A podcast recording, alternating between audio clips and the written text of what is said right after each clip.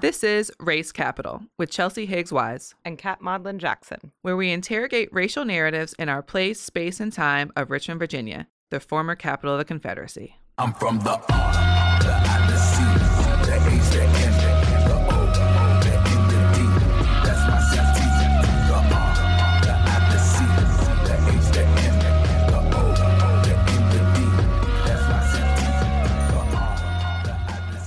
Today on Race Capital, we're here to get to the heart of two of the most publicly discussed issues of the city. And here to unpack the connection of the mass evictions and the proposed Navy Hill RVA Coliseum project are Art Burton and King Salim Khalfani, two longtime social justice warriors in the city.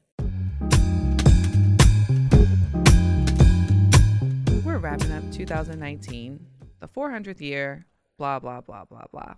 We've heard the story all year round. It's time to get back at home and talking about what's happening on our land, where we stand, and what we fight for. Today, I'm really excited to have two guests that are truly historic here in the former capital of the Confederacy, Richmond, Virginia, and Black Richmond, our chocolate city. We have two men that have been using their voice, their intelligence, their network, and their hearts to make sure that Richmond has been receiving the credit and the amplification that we all deserve. So, good morning. Good morning. Good morning. Ready for the revolution. Here we are. So, today we have Art Burton and King Salim Khalfani. Welcome, gentlemen. Thank you for having Thank you. us. All right.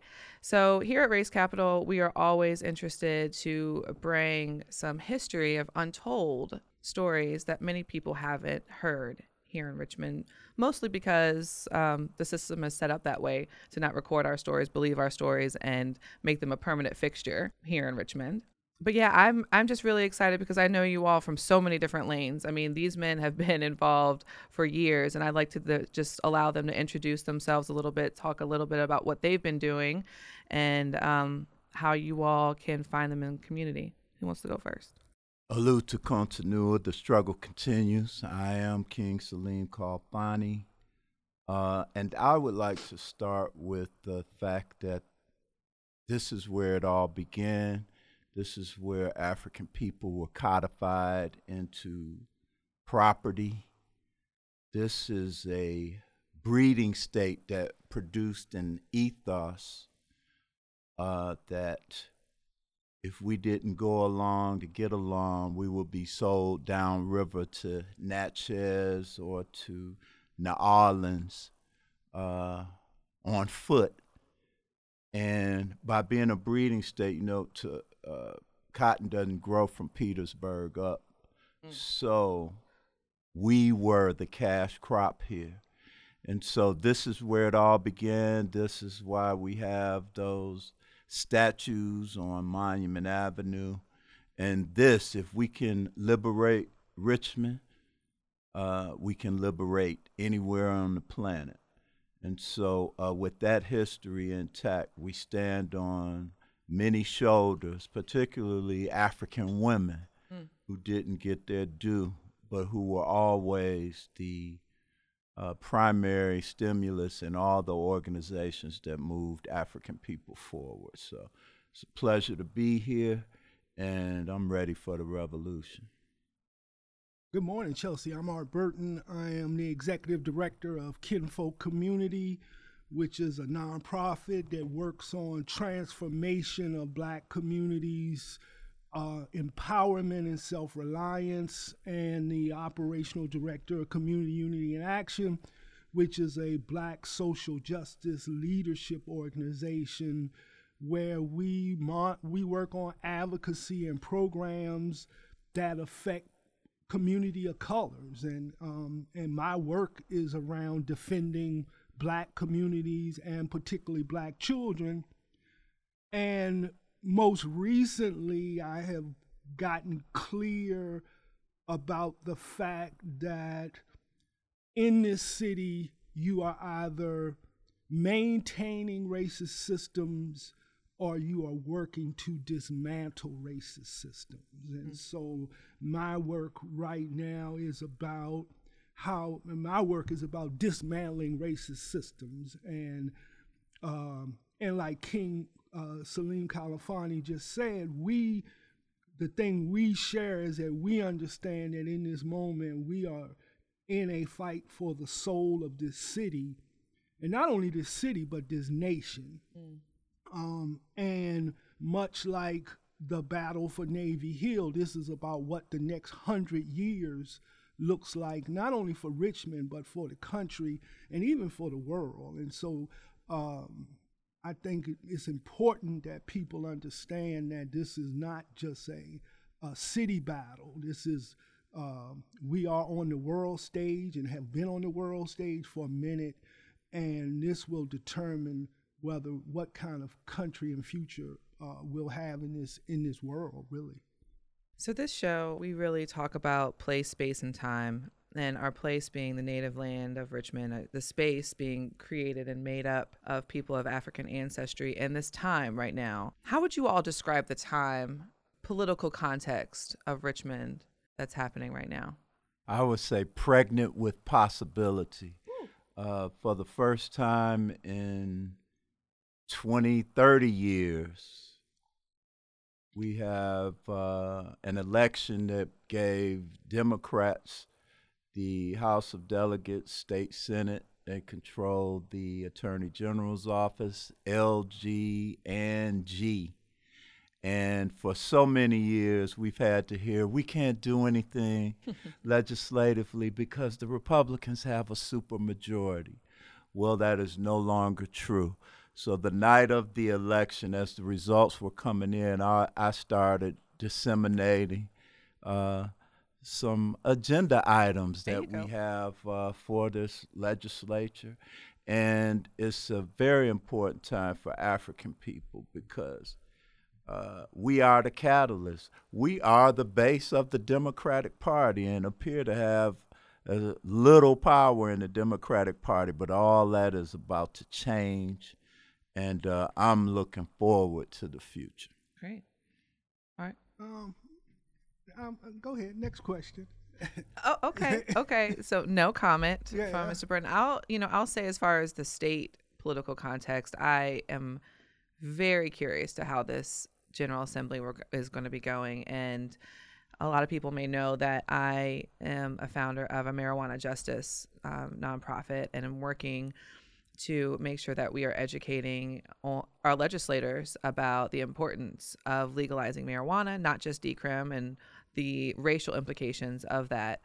And in my conversations in just the last couple weeks, I am hopeful, but I'm I I'm hoping that um, the birth goes well and healthy, and uh, because I I am still very um, hesitant to start cheering too quickly, and and I, and that's what I want to say about that because as far as I, I'm I'm very hopeful. So we will see. I, I'm going to watch how it goes. Well, you know, I didn't. I, you know, I don't. uh, You know, in February when the governor came out in blackface, I advocated for all black people in the state to leave the Democratic Party and their social justice allies and caucus outside of both the Democratic and Republican Party, because, in my opinion, the Democratic Party, in its conversation about race and racism, is inauthentic. As long and um, and I still believe that. I know it would have been a lot of work and nobody wanted to do it, but my feeling is that once again, you either maintaining a racist system or dismantling it. And I Yeah. think as long as black people in this state are wed themselves to the Democratic Party without a specific agenda that improves their lives, I mm-hmm. think that we are just, you know, you know, as I like to say, the, the analogy, it's a different wing on the same racist bird. And mm-hmm. so I think we just flying on the racist bird. And so, you know, I don't, you know, when folks, you know, I, I love everybody, but when they start talking about what the parties are going to do, I, you know, I think, I think Northam has already demonstrated to us what he's going to do when he got with his VMI friends and decided they were not going to step down. Right. And, and I think uh, Mayor Stoney and uh, Justin Fairfax kind of showed us what they were going to do. They'd rather fight each other than fight the racist white people. So, I mean, I don't, I don't know why we should be you know what what we should be confused about. Right. Well, when you ask about the political context and time um, from two uh, um, long time warriors, these are the type of answers that you get. So I, I don't, I don't blame you, Art. And this, as somebody that caucuses with the Dems, I will tell you that this is a painful experience and um, it, I don't invite black people to the Democratic Party because I don't think that anybody honestly should have to go through some of the things that you do.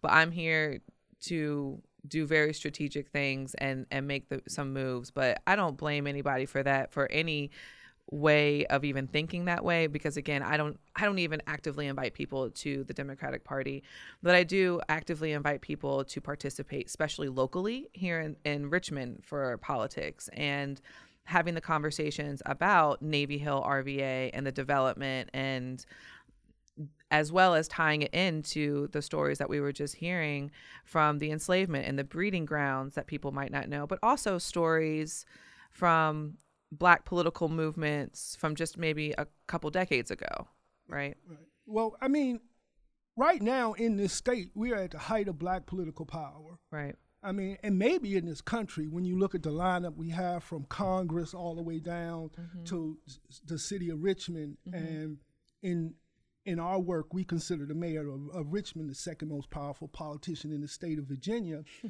um, after the governor, you know, mm-hmm. I did the math. My my father and the social justice warriors in 1970. I think people have to understand that black political voice in this city is 42 years old, Right. followed by a 150 year history of black people and women being excluded from having a political voice. Right. The fight in 1970 was about black people having a voice in the distribution of public dollars and public land because the white power structure represented by Tom Farrell's father-in-law had taken everything from black people. And so when we look at Navy Hill 42 years and and let's be clear the white power structure when they had to cede political power to black folks vowed they would not rest until black political power was wrestled away and they controlled everything. And we have seen over the last 42 years where they have systematically worked to destroy black communities. And once they take this 80 blocks of the central core of downtown, control public tax dollars for 30 years, take ownership of that last piece of public land, um, they will have succeeded in less than 50 years in ensuring that black political black political control over tax dollars and land was gone. And in my opinion the very reason for having black politicians and black mayors would be gone as well. I mean, not that not that you can say you have black politicians on council now representing the interests of black people, but we're coming to this place you won't even have black faces on city council. Um, So you dropped a lot of things in there, Art, and for a lot of things that maybe a lot of listeners don't know about. Number one, you mentioned your daddy. Yeah, uh, who worked with Curtis Holt. Curtis Holt was the public housing organizer who organized both poor whites and blacks in the 50s, 60s, and into the 70s and filed a lawsuit because when uh, blacks started to get to the point where they demographically had a majority in the city of Richmond, the white power structure annexed Chesterfield County to dilute black political control. And he filed a lawsuit which brought us to the current government today. Right. And, and let's say now that Brother Holt went to Oliver Hill, Samuel W. Tucker, Crusade for Voters, Virginia, and Richmond NAACP, and they wouldn't even have anything to do with him. So he had to reach out to uh, legal teams in Washington, D.C., who decided to come here and file that suit. So those who were purportedly for uh, these changes, but because of his socioeconomic status, they didn't um, support him until way after the fact. So let's say he was a brother from the hood who organized oppressed and poor people, and because of that, the uh, gatekeepers wouldn't deal with them. Even the black ones. That's right. Well, well, you have to understand the black gatekeepers had made a deal with the Byrd machine as early as 1930. I mean, they had worked in bed with the Byrd machine. And the other piece of the story is the person who did support Curtis Holt was a white lawyer by the name of Carlisle. So I find it interesting now when we're in the middle of this fight and we have black folks questioning the validity of what young white people being in this fight. It has always been our white allies, not the black power structure of this city that has supported uh, diversity and equity and well, let me, because you know, y'all, I don't know where freedom and justice went. We just got rid of that and said equity and inclusion. Those were safer You- words for white we people. We used to fight for freedom and justice. Now everything is like equity and inclusion. Where the hell freedom and justice go? With freedom and justice, okay? Who are fighting for freedom and justice? This is gonna be my favorite episode. I'm sorry. All right. Sorry, y'all. I'm I'm having a real black girl geek out moment right now. Um, keep going. I don't even have no questions. Just keep going. Uh, What? Uh, okay, no, I do have questions. So you you have dropped a lot of knowledge for folks that are, are probably not able to keep up if they don't know what's actually happening. So I want to encourage everyone to go to our very first episode where we had Julian Hayter on and we talked about this story and the annex um, annexation that happened in the lawsuit. Right. So these gentlemen are coming in now, giving a grassroots perspective to that academic one that Dr. Julian Hayter from U of R did. So you talked about your daddy who was working and uh, a freedom fighter in the 1970s. You also mentioned something about Tom Farrell's father-in-law. Yeah, yeah. He married his father-in-law was one of the architects of this. Uh, so Richmond, you know, Richmond never had massive resistance. They always had what they call passive resistance, where they simply moved the line and ex- included small amounts of black people in and moved the line so that white people moved out as black people moved in. Um, Tom Farrell's father-in-law was one of the architects of that strategy, which we still implement today. I find it curious. It's called the Bartholomew Plan, which was a urban renewal plan that eliminated most black people from the city. And you know, I find it interesting that while the mayor talks about the Richmond 300 plan and his vision of the future, he's still implementing the Bartholomew plan. He ain't implementing that his plan. He's implementing the Bartholomew plan, um, which pretty much eliminates. You know, uh, when we talk about Gilpin Court and those 700 families, most people don't realize that they represent the last black community in Jackson Ward. That in 1929, 92% of all black people in the city of Richmond lived in Jackson Ward. Mm. So we're down to like the last 700 families living on land that they have historically lived on, most of which has been taken and stolen by the white power structure, who, who are now saying we're going to take the rest of your land and you're not welcome on, you're not even welcome to live in your own communities. And that's really, um, and, and I think the other thing, you know, public housing has always been the base of black political control in the city of Richmond. And so when we fight for public housing, we're not fighting just for the poorest black people in the city. We're fighting for all black people in the city because once you lose public housing, you lose your political base. Um, so I, I think those are are just Yeah. Yeah. Yeah.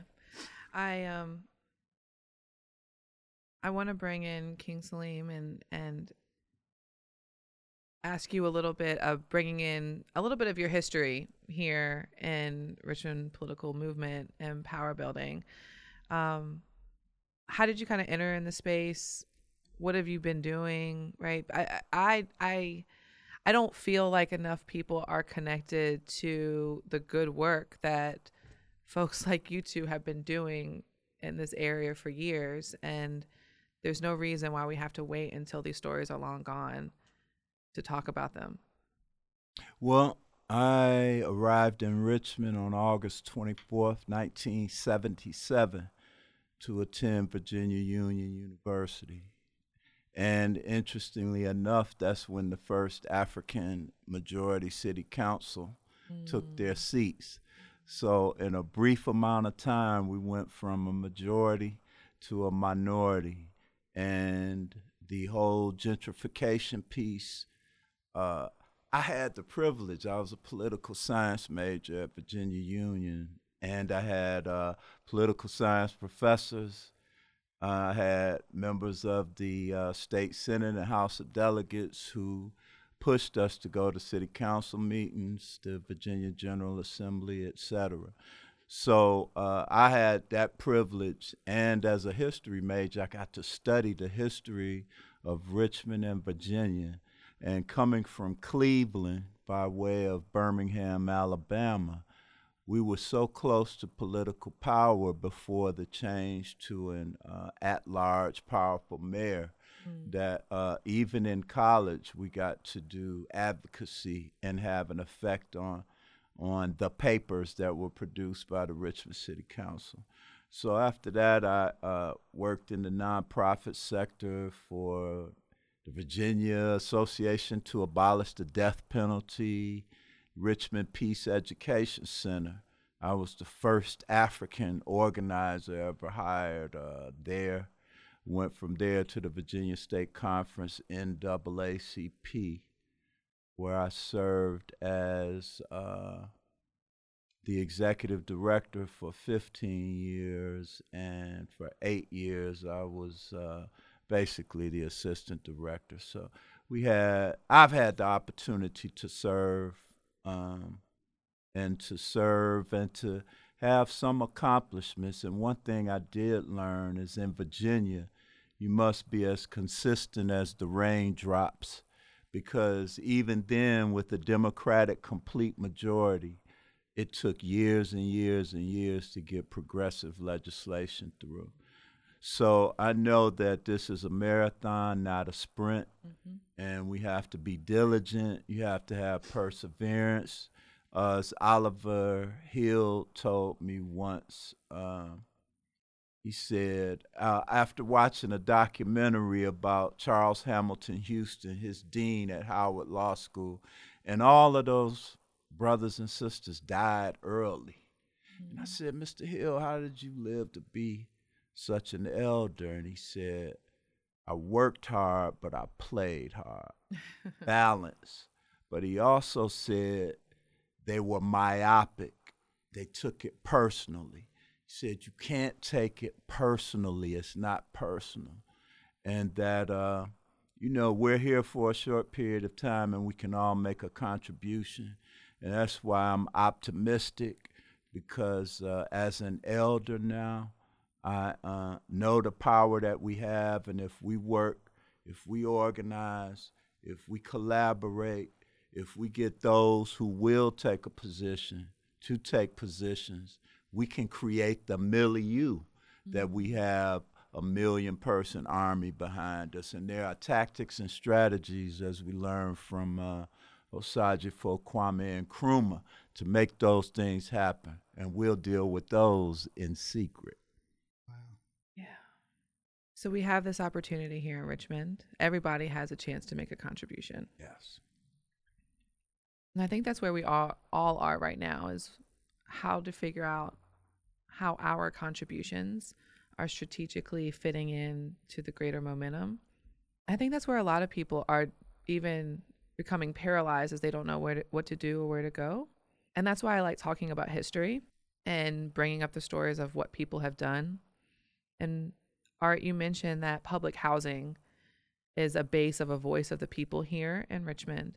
I'd really like to unpack that a little bit because I've been on this journey down Alma Marie Barlow's story and how relevant her voice is right now to public housing. And she was the founder of the Richmond Tenants Organization Association in 1977. And the reason why there is a platform for that voice. And I was talking to an elder this week, Reverend T. Turner, and he was really talking about how the culture and the fire that she has has transformed over time with generations obviously and there has been just like anything the milieus change. And it's important to be able to lift up what those platforms stand for and they stand for the voices of the people in the housing units. But it's again i had never really before julian hayter's book again i hadn't known about miss barlow that's not something that was passed down. So i, I want to really just kind of push on why public housing is really a stance for the people's voice why right now with public housing being pushed out including with the gilpin families that are right here close to the navy hill. Why is that so important not just to gentrification and housing but to the voice of black people? See you, you you have to understand that in this city most of the positions that are taken by the social justice community are compromise positions whether you're talking so when curtis holt filed his lawsuit he filed a lawsuit to return chesterfield county the white folks in chesterfield county back to chesterfield county because black people in the city of richmond enjoyed a majority. Um, the courts would not allow that. And so this nine ward system, district system, was the compromise Mm-hmm. in the Supreme Court case between him and the white power structure. Right. And that those districts were made up along the line of giving black people a majority of city districts. But most of in most of those districts you had public large amounts of poor blacks or public housing residents. And so the organ and what had been organized, what Curtis Holt had been successful in doing was organizing public housing residents. He, Right. That's what he had been successful in doing. right Um, it, and like uh, Salim said, it was only when black the black power structure figured out he was going to win the Supreme Court case that they actually joined the Supreme Court case and help broker this compromise. And so when we look at black political control in the third, the sixth, the seventh, the eighth, and and now uh, to a lesser extent the fifth, but originally the 5th Those were black districts that had a large. um, Those were districts that had public housing, and public housing is what gave us the majority of black people in those districts. right So when we discuss, uh, and what we have seen is over, particularly over the last 10 years, is a real effort through gentrification and housing development to change the demographics of this city to where I don't even think black people even enjoy them. Without the Hispanic community, we don't even have a majority in, in most of these districts now in 2005 when Saad El Amin ran for city council in the 6th district he said that the 6th district is the only district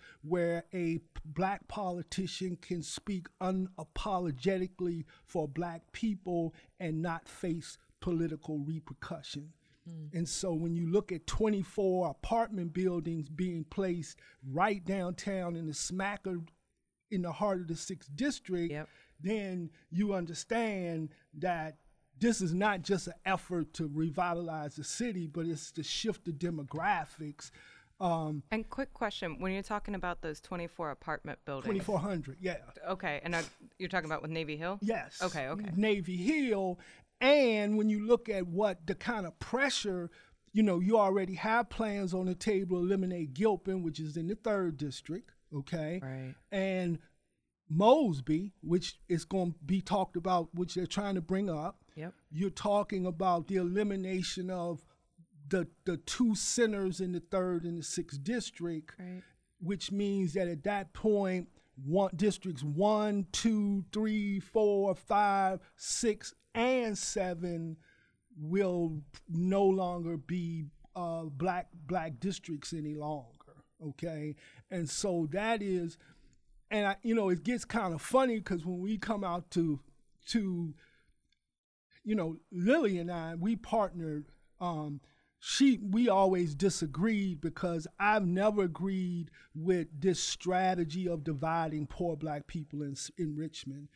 You know, um, I lived in Highland Park on Fourth Avenue, and Dove Court was on First Avenue, and the idea that the people on First Avenue were any poorer than the poor folks on Fourth Avenue was kind of, you know, it was always kind of, but there's always been an, or for at least for the last 20 years, a real intentional effort to marginalize and isolate public housing residents from the rest of the community. Right. Um, when I went into Mosby Court with Kinfolk Community, my greatest sin was exposing publicly the conditions that black people were suffering in public housing. Because up until even four years ago, as a city, most people never saw or understood the suffering that was occurring with poor black people that lived in public housing Mm-hmm. um, until I took my organization to Mosby and we started to lift the veil up. Mm-hmm. You know, the story was there's this great stuff going on in Creighton and everybody else is okay. No, it wasn't. And now we're finding out that none of the great stuff in Creighton existed either. This is a redistribution of public tax dollars to the corporate community. Mm-hmm. That is what this is. Uh, housing vouchers, voucher money. Well, you don't get no food stamp money now. That's like seven million dollars that comes into this city every month in food stamps that goes right to everybody but the black people who get it. Tax dollars from housing. They want all of this public dollars. They want to divert it to control of the corporate community now, away from council where we could have the opportunity to have someone speak to the needs of black people. That is that is what this is about. If that makes sense. It makes complete sense. Right. Oh, And- that's what capitalism is. Come on. Capitalism says uh, one tenth of one percent will own and control the distribution of wealth, the means of production, and the rest of us will await crumbs falling off of that table. It's always been that way. I want to go back to the building of I 95. I served on a commission of some sort where we saw the videos and the pictures of the destruction of Jackson Ward, Navy Hill, all of these indigenous communities where African people lived that were replaced by public housing. Right. And it looked like Hiroshima and Nagasaki when they were hit by the atomic bomb. The only thing they left was Sixth Mount Zion Baptist Church. And then to read the minutes of what those all white city councils and the teams for progress and all those organizations were saying about those people. Uh, that was one of the most traumatizing events uh, that I had to endure, but it's always been this way. Capitalism has been in effect. In fact, our enslavement produced capitalism. Right. And so then you have Alma Barlow. Let's talk about her, who's just this dynamic black woman who is the head of the RTO, who starts this campaign called "This Is Our Home," hmm. which in 19, which she says, "Look, we're we're going to treat public housing as if it's our home because for most of this this is the only home that we're going to have. And so we're not going to accept resident status. We are going to say this is our home and we're going to defend public housing and work to improve the quality of life of public housing and she was like the matriarch of all of the current public housing leaders um, and so even today in our in the circle of CUIA, our mantra is pub this is our home, this is our land. And so even though black people in public housing don't have legal title, we say we have historical and communal land rights based on the fact that this is where we have been historically since coming out of slavery.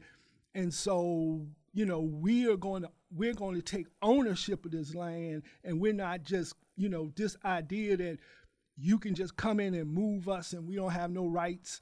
And and that is the other piece of this if you live in public housing, you're the only black people in the city who enjoy federal protection under the federal law.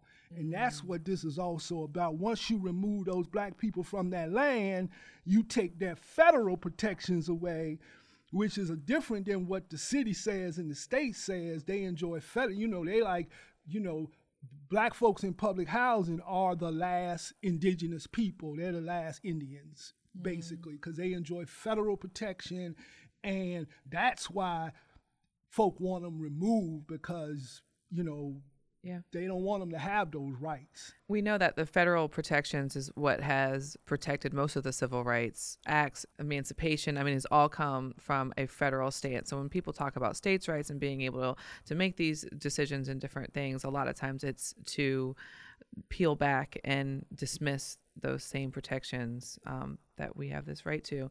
Art, you're blowing my mind. I'm just going to say, like, you are actually blowing my mind. So you're answering the question that I hear all the time, which is, well, tell me about the connection between the evictions and Navy Hill RVA.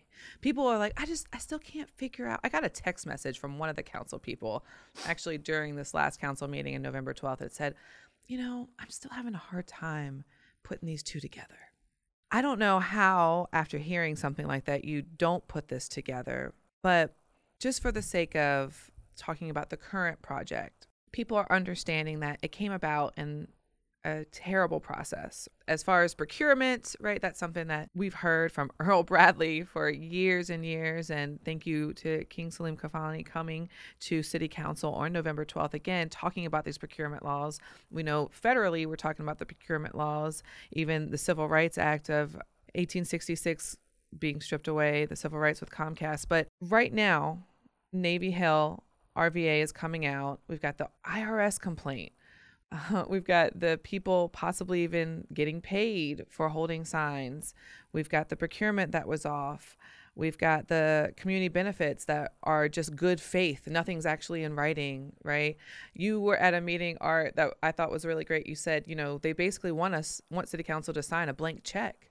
Oh yeah, yeah. Well, first I want to say for I'm gonna use your term, King, for all the Negroes that think you are sitting at the table making decisions over the Navy Hill project, and um, I need to let you know you are not making any decisions. This is not a new process. When we were fighting shock, when when the social justice community was fighting Shockoe Bottom in 2014 um, I was told then that soon as that battle finished up, that there was a, already a proposal to build a coliseum um, up the street. So you know the idea that black people are sitting at the table shaping this proposal is absolutely false. This proposal was a done deal when it was put on the table, and for all the so-called shaping that uh, the black Negro, the Negro influencers are doing, you haven't been able to get ownership uh, of anything. And like the Navy Hill Commission said, everything in the proposal that the developers get is written in the in the proposal, and everything that is suggested for the community is is implied and on the back end of the proposal. So and I would tell any of you guys who are out there, you know, the day the deal is signed, Tom Farrell gets a $5 million check. And so tell me what your check is going to be on the day that the deal is signed. And the history is let's look at all of these projects that were done the same way. And starting with the largest one, which was the city jail. Procurement, not bungled, it was intentionally done. Man, breathe, Celine, breathe. But the, the city jail, Stone Brewery, Washington football franchise, uh, and the EDA used to be able to do things and have meetings in secret. There, I remember one time, uh, one of the contractors who hadn't even been chosen or approved was going getting cert- certificates from City Hall to purchase different things. We like, how could he do that? But all of these projects have gone down from Byron Marshall as CAO, this Cuffee as CAO. It doesn't even matter. The faces almost don't matter. The, that's how capitalism operates. And all of these uh, projects uh, violated federal, state, and local procurement laws, policies, procedures. And um, the hardest thing was getting the media, council members, anybody to ever really take the time to, because it takes a lot of reading, studying, Yes. and research. Right. And I used to have council members tell me, I'm I'm I'm I'm lazy. I, I'm not gonna read all that. And we would sit there and, and teach them Yep. and they would still come and vote where the money was. And so I would say we would be having a stadium in Shockoe Bottom if one generation of capitalists uh, liked another generation that owned 85 million in property and land in Shockoe Bottom, uh, because that's what made the decision. They didn't want Salomonsky to be able to do that because he would have locked that whole district down by he would have been worth billions. Mm. Yeah, and, and, and this is always about a small group of p- powerful white men locking down a certain. I mean, that's essentially what Tom Farrell is, is trying to do. I mean, we have a deal on the table where the citizens of Richmond are going to spend $600 million to build a coliseum. I've never heard of anybody naming someone to manage something that you haven't even built yet, like the mayor has done um, after the citizens build it, you don't even get a voice in what the name it is. And we know that already Dominion has filed for the rights to name it the Dominion Coliseum. So, I mean, and they get 2%, I mean, on top of the 5 million they get on day one, they get a 2% developer's fee. I mean, it is just to me unconscionable. And and let me and let me be clear because I said this to the mayor in December of 2018. I'm not against the building of a coliseum. Okay, um, I'm against the lie that's being told that the city cannot afford to build a coliseum unless it wants to do it this way.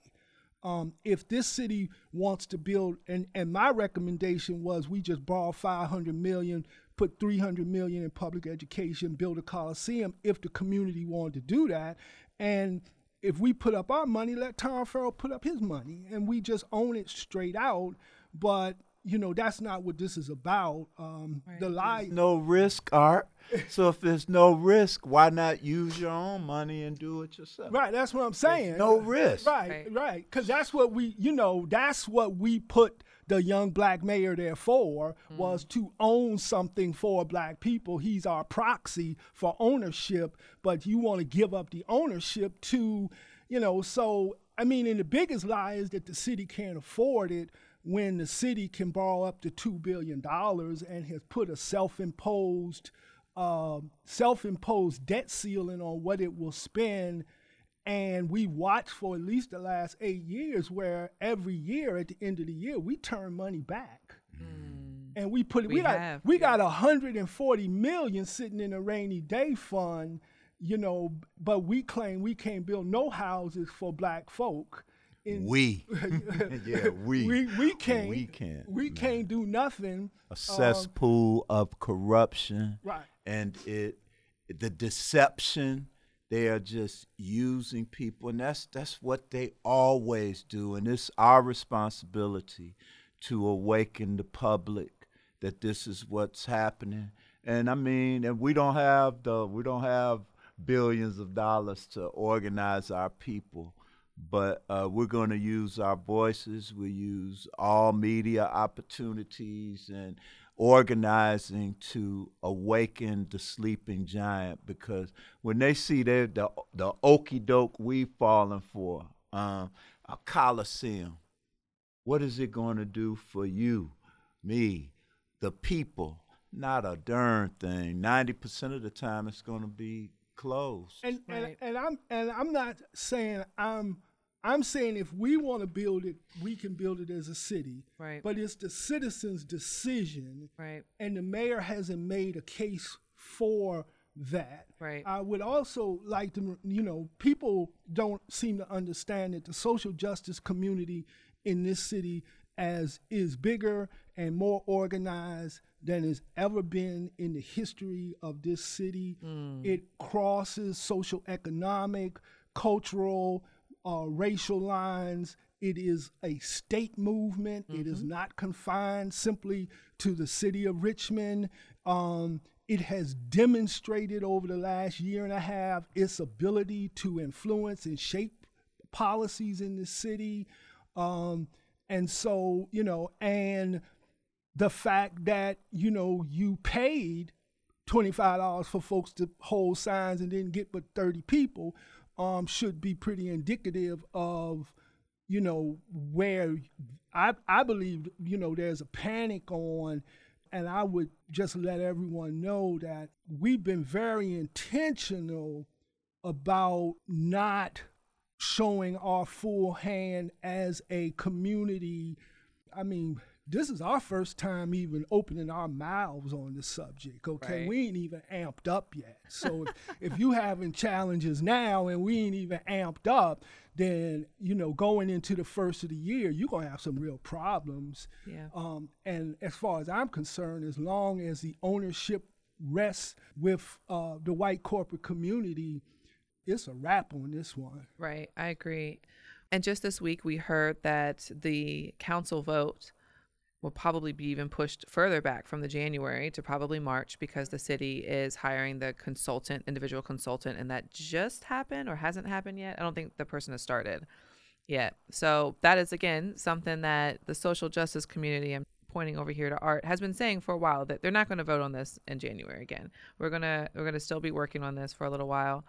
But I want to wrap up and and our last segment of the show. I want to do a little bit differently, but I do want to touch on What's your privilege? What's Your Privilege is a segment of the show where we invite our guests to identify the privilege that they walk around in the universe with and how they use it to disrupt the myth of white supremacy. I want to sh- ask you all to either share your privilege or speak to the listeners about how to use their privilege in this fight against Navy Hill RVA. All right, I will say uh, no participation, no right to speak. You must participate. If you put your hands behind your back and say this doesn't affect me and you don't participate, you're against your people. Participate. We say uh, you got to advocate. Those of us who can must use our voices and our bodies to speak for those who either will not or cannot speak for themselves. Advocate. We say agitate. You know, your clothes don't get clean in the washing machine unless the agitator is doing his thing. And we must be the agitators in society and stir it up and stir up the gifts that we have within. We say demonstrate, if need be, let your feet hit the street. Uh, the only people who say, duh, marching is old are people who don't know what we accomplished. If you're not fighting, you automatically lose. Even hogs headed to the slaughter have the audacity to scream when their lives are about to be taken. We say, uh, litigate. If a need be, take them to court. We can go to uh, George Wapner's dead, Art, but we can go to Judge Judy or somebody and try to get some relief that will give us time to do the other organizing. And we say liberate like our great Queen Sister Harriet Tubman. She had gotten to Philadelphia, could have chilled out, bleached her skin, got a nose job, et cetera, et cetera, but she knew that without the liberation of the masses of her people, her individual liberation meant nothing. So we must use her example and use the examples of all the ancestors and elders who we are coming behind. And like we got VCU's asphalt off of our ancestors, we're going to get uh, dominion off of our land in the middle of the city and uh, make them come to us because, you know, the people united will never be defeated. Boom. how does pri- my how does privilege show up? Um, it's it's interesting to me that in the middle of this huge conversation about do- dominion, um, there is this narrative by the uh, Black Power structure being spun that those of us on the social justice side of this are outsiders, that we're losers, that uh, we don't sit at the table while the decisions are being made. And, you know, it's kind of funny because the way the way it shows up for me is that, you know, I I pretty much have the you know, first I run an organization that's got nine of the most dynamic social justice leaders in the city attached to it. And as the operational director of that organization, I can pretty much pick up my phone and talk to the head of anyone in this city at any given moment, um, directly to the mayor, directly to the head of the housing authority, directly to the school chief, directly to the governor. Okay. Um, and so that's a, a a privilege that I have that a lot of you know that a lot you know and most people would look at me and they would be like, "Wow, you know, because I ain't always clean like the king is, cause but I'm not a king, so you know I'm just a warrior. But you know, as as what I consider the greatest warrior for black folk, you know, I do get to go into those rooms and speak to those people. And I mean, that's a whole lot of uh, responsibility Yeah. to, to have. And so I do have to articulate.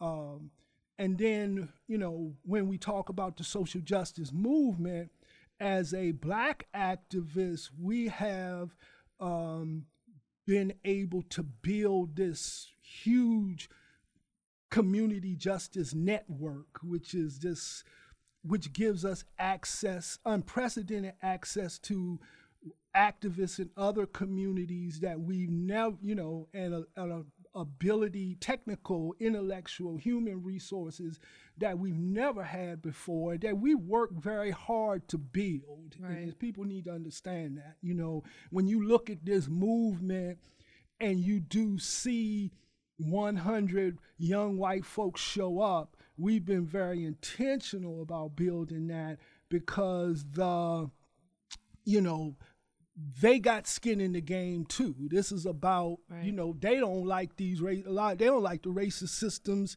any more than what we like. They don't like what their mamas and daddies and grandparents did any more than what we like what they did. Right. And so they've got a lot of skin in the game. And listen, at the end of the day, nobody wants to work three jobs to pay for a house. Right. Okay. And so that goes, you know, this is about how we're going to live Mm. in this city. And that's not a color thing. That's, you know, because what we fail to forget, see, we old, we old heads. We, we, you know, it's interesting. Both of us come out of Ohio. Both of us come out of the Black Power movement. But we're, there's a generation of folks who came out of hip hop Right. both black and white, Yeah. who have a whole different philosophical construct than f- the old white guys and the old black guys like us, you know, mm. where everything was just black and white, you know. And and I work in the gray areas now, and you know we're trying to push new systems, new programs. We're not, you know, we're not just fighting against things. We're fighting for things.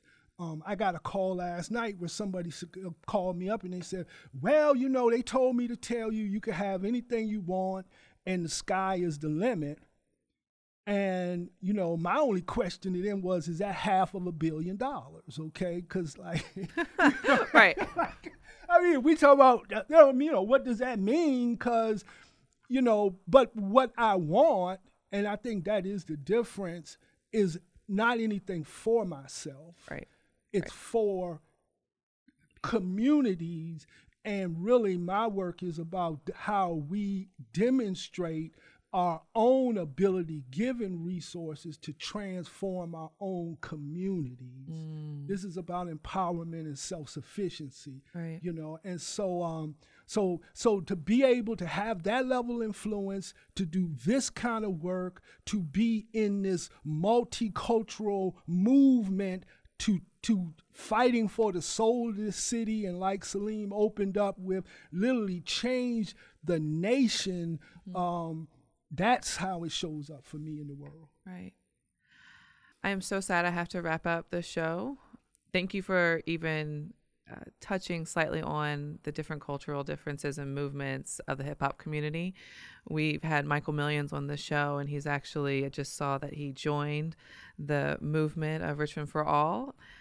You can catch out his mural right there beside Mama J's. But it's interesting now to see the people that are coming together because they're just watching what's happening here at Navy Hill. I am so thankful for you two coming together on our platform here at Race Capital. This is a historic moment. My mind is blown, and I am so grateful for being able to be in this space and being able to tell this story for so long and now having it recorded. And if you guys look, don't look, hold up, Hold up. Thank you, thank you for being our media source. thank you for having me. You know 22 years ago salim and i maybe 30 we were students at virginia union university together. And he walked up to me and asked me would i pledge omega and I told him no, and he didn't speak to me for 20 years after that. Yeah, don't he, believe didn't, he didn't speak for 20. So, so, and this is the first time we he, he didn't start smiling until he got back from his sabbatical. 'Cause he, I but- needed a sabbatical, Sabbatical, after right. so 40 but, years. But I this, had is, to but have this it. is the first time we've actually ever sat down. That's as not fe- true. Don't listen. to Fellow, him. no, I mean, we this is- have, we, we have. This is the longest conversation we've had. This is a that's historical not moment. true. He's. The- you- I'm older than you. I should be I don't, forgetting I don't think things, you are brother. older than me. I don't. You Well, might not we'll be, deal but we'll have that to see. But you can, you can because you claiming that elder stuff, and I ain't do like. You're not I- elder yet. Look, I'm like, I was like, went into a an room, elder. I went into a room one day. They said, "Well, here are our elders," and I was like, "Whoa, when did that? I ain't know." I'm like, you know, 42. What is the problem? I, I love this so much, y'all. Thank you so much for being here. Um, and I welcome you all back to this platform anytime you need to have something out there. Please come back. All right, thank you. Thank y'all. For the revolution. After that interview, I'm inspired to repeat the names of Curtis Holt and Alma Marie Barlow, the ones that were fighting for freedom and justice. And here at Race Capital, we'll continue to do the same. Thanks for listening, and thanks for using your voice. I'm from the R, the I, the C, the H, the M,